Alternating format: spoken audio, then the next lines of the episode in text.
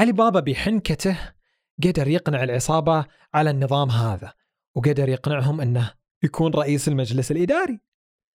هذا وأخذ معه اثنين من العصابة يثق فيهم. وبكذا علي بابا حل مشكلة ملكية الكنز بأنه ما يكون ملك لأحد علي بابا ما أدري وش كان يحس فيه يوم قاعد يوثق بحرامية. على كله.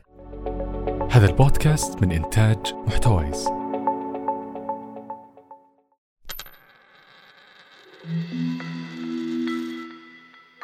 من مكاين الخياطة وحتى غسيل الأموال. أنا حسين علي وهذا بودكاست قرش. البودكاست اللي نستعرض فيه التجارب والقصص وأحيانا الهفوات وأحيانا البقعات ونفسرها بعين اقتصادية لأن الاقتصاد أكثر من الريالات نوفرها بجيوبنا. حلقة اليوم مستوحاة من حكايات ألف ليلة وليلة. نقدمها لكم بعد رسالة من راعي الحلقة. كنت جوعان. ولا مصدع ودك بقهوة أو حتى ناقص بيتكم مقاضي الكيكة أو محتاج كمامات من الصيدلية. كل اللي تبيه عند هنجر ستيشن تلاقيه. حمل التطبيق واطلب الآن. يوصلك أسرع شيء. تقدرون تستخدمون كود محتوايز عشان يجيكم 70% من قيمة طلبكم إلى 25 ريال. والحين نبدأ الحلقة. كان يا مكان في قديم الزمان. كان في شخص يدعى علي بابا. كان شخص فقير وبسيط. مصدر عيشه هو بيع الحطب في السوق. علي بابا كان ذكي جدا في أسلوب البيع والتسويق. كان يستخدم طريقة تأثير الهيمنة غير المتماثل أو بصيغة أخرى تأثير الشرك. طبعا علي بابا ما كان عارف أن اللي يسويه أساسا استراتيجية يستدرج فيها الزبون وما كان الموضوع حظ. كان فطنة وذكاء وخبرة علي بابا في السوق. هالشيء أرشده إلى استدراج المشتري إلى شراء أكثر قدر ممكن من الحطب. الطريقة كانت باختصار هي أنه علي بابا كان يوهم المشتري ويقنعه أنه يشتري ثلاث قطع حطب بدل قطعة واحدة. كيف؟ علي بابا كان يوفر ثلاث خيارات للزبون. يقول له قطعة حطب واحدة بخمسة دراهم قطعتين بعشرة دراهم ثلاث قطع ب 13 درهم.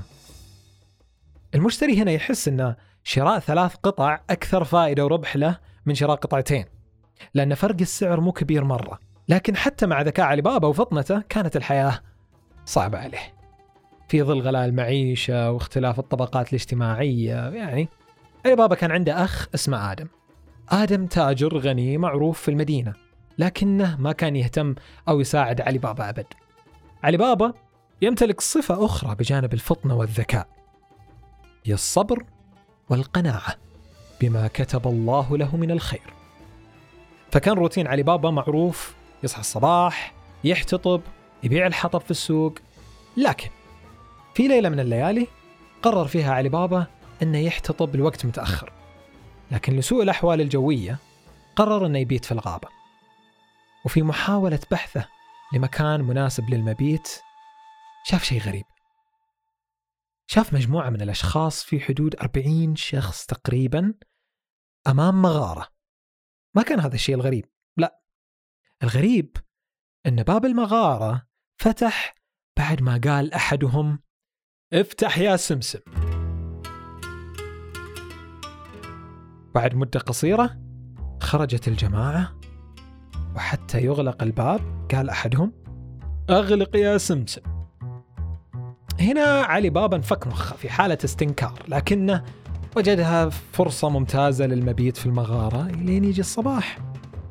راح عند المغارة وقال افتح يا سمسم. فتحت المغارة. وكانت الدهشة الأعظم أن المغارة ليست إلا كنوز عبارة عن ذهب ومجوهرات. سعادة علي بابا في ذي اللحظة لا توصف. بدأ يتصور ويتخيل كيف بتكون حياته بعد عدة ساعات. مو سنوات من الآن وكيف بيكون أكثر إنسان محظوظ في العالم. فوقتها قرر علي بابا أنه ينتظر حلول الصباح. يعبي جيوبه كل يوم شوية ذهب شوية مجوهرات عشان ما يحسون الحرامية. مرت ثلاث أيام وعلي بابا على هذا المنوال يسرق كل يوم شوية ذهب. في اليوم الرابع اللصوص أدركوا أنه ذهب ناقص ولا يتهيأ لنا. شكوا في الموضوع وقرروا يراقبون المغارة من مكان بعيد. وبس يشوفون السارق. بيمسكونه وبيقتلون علي بابا بذكائه وحيلته عرف ينفذ من القتل. علي بابا طلع قدام العصابة. وفي لحظة النكبة المتوقعة عرض عليهم أنهم يتساعدون مع بعض في السرقة. كيف؟ قال لهم أنه يعرف أماكن كثيرة مليانة كنوز لكنه لوحده ما يقدر يسرقهم. فإذا وافقوا الأربعين حرامي على ضم علي بابا معهم راح يدلهم على أماكن السرقات. وبكذا كل فرحان والكل يربح. وافقوا العصابة وضموا معهم علي بابا. وفعلا بدأت عمليات السرقة تزيد وتتنظم أكثر من جهة العصابة إلى أن زاد الطمع والحسد بين أفرادها فحصل خلاف بين الأعضاء على مين يحصل أكبر حصة من الكنز. كل واحد يقول أنا مساهمتي أكثر فبالتالي أستحق أكثر. واحد يقول أنا اللي سرقت البعارين اللي هناك فأنا أستاهل أكثر. وواحد يقول أنا اللي طبيت على بيت الملك. كل واحد بدأ الحوار بينهم يقوم وشوي وما هجدت الدنيا. فقعد علي بابا يفكر في حل المعضلة. يفكر يفكر وفي أي حل ممكن يرضي الجميع.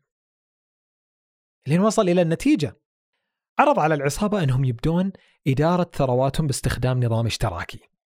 كيف؟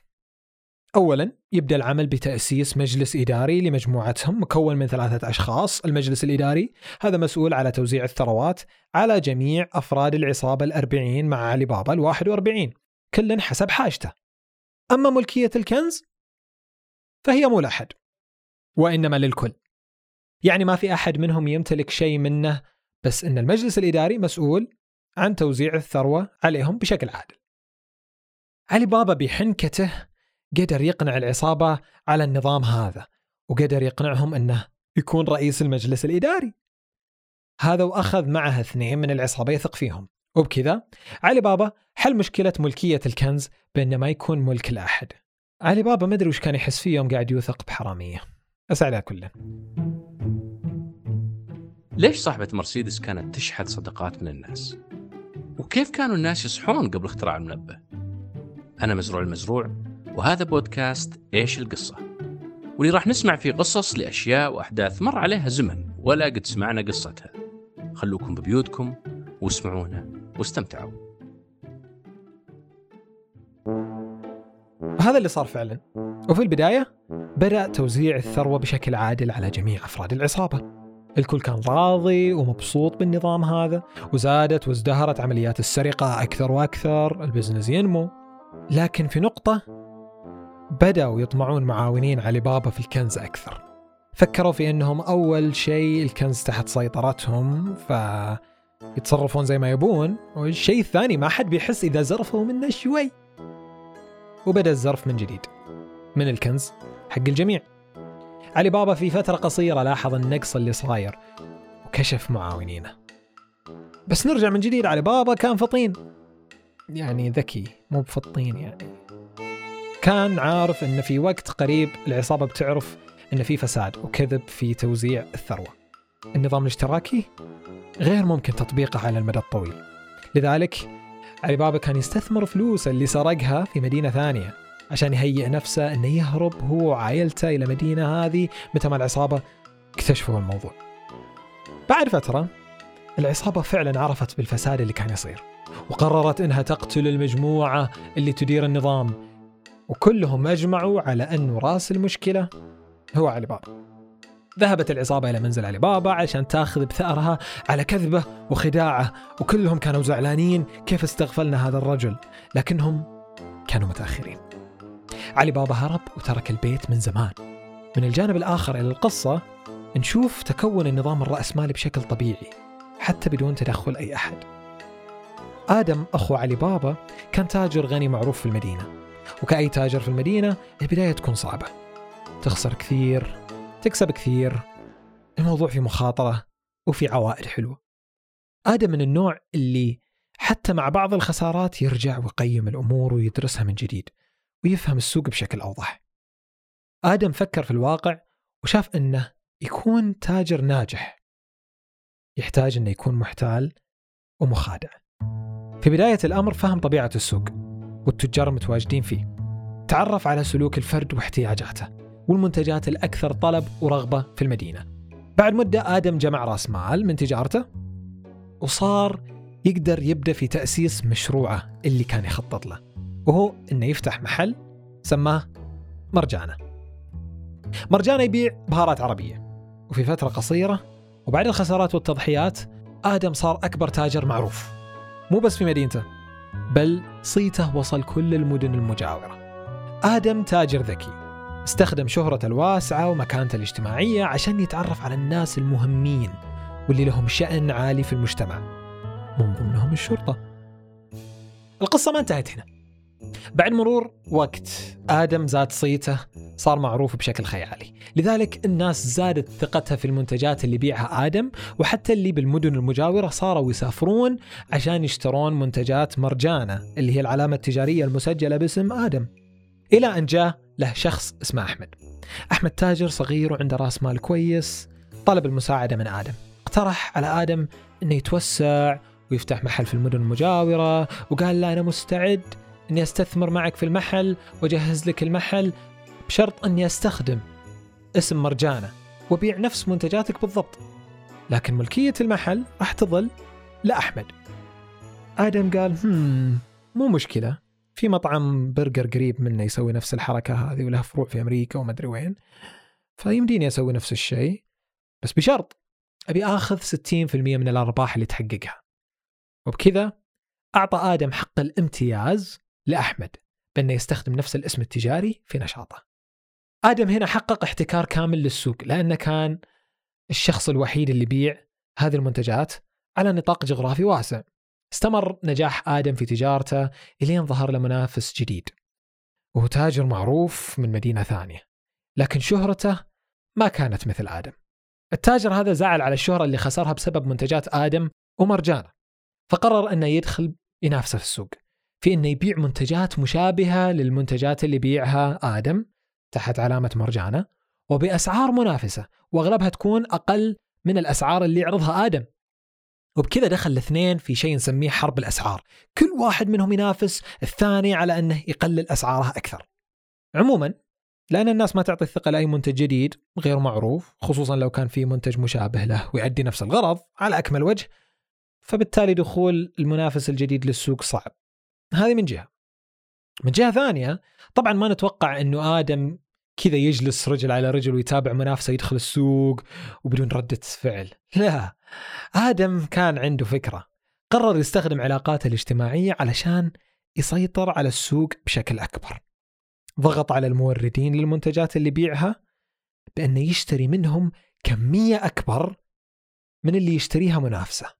وبكذا الموردين يسحبون على المنافس ويخلون كل المنتجات اللي عندهم في مستودعاتهم باسم آدم ويستمر آدم في بيعه في السوق. نقول اكتفى آدم؟ لا آدم ما اكتفى هنا لأنه باقي ما قضى على المنافسة بشكل كامل. استخدم نفوذه في الشرطة عشان تفرض على منافسة شروط تعجيزية بالنسبة له. هالشيء سبب مضايقات كثيرة للمنافس اللي ما قدر يحقق أرباح بعدها. وظل في خسائر مستمرة لين ما قرر أخيرا يطلع من السوق. وتوتة توتة خلصت الحدوتة. هذه الحلقة كانت طويلة جدا أعترف بذلك. لكنها تجربة جديدة بأن إحنا نحول طرح المصطلحات الاقتصادية إلى أسلوب قصصي بتصرف. فإذا عجبتكم الحلقة شاركونا في التعليقات عليها. تعليقات آيتونز هاشتاج بودكاست قرش أو حتى في قناة التليجرام. إذا حسيتوها يعني كويسة تستاهل فرصة ثانية أعطونا خبر. إذا لا وما شفنا منكم أي تفاعل بنفهمها. يعطيكم العافية. سمعتوا إلى هنا. أتمنى لكم يوم سعيد. قام على كتابة نص الحلقة فاطمة الناجي وحسن علي. الإخراج والإنتاج الصوتي فارس الكود. الإخراج الفني والمرئي هلا العنزي وصفاء السعيد. بودكاست قرش هو أحد منتجات شبكة محتوايز كان معكم قدم البودكاست حسين علي. دمتم بود.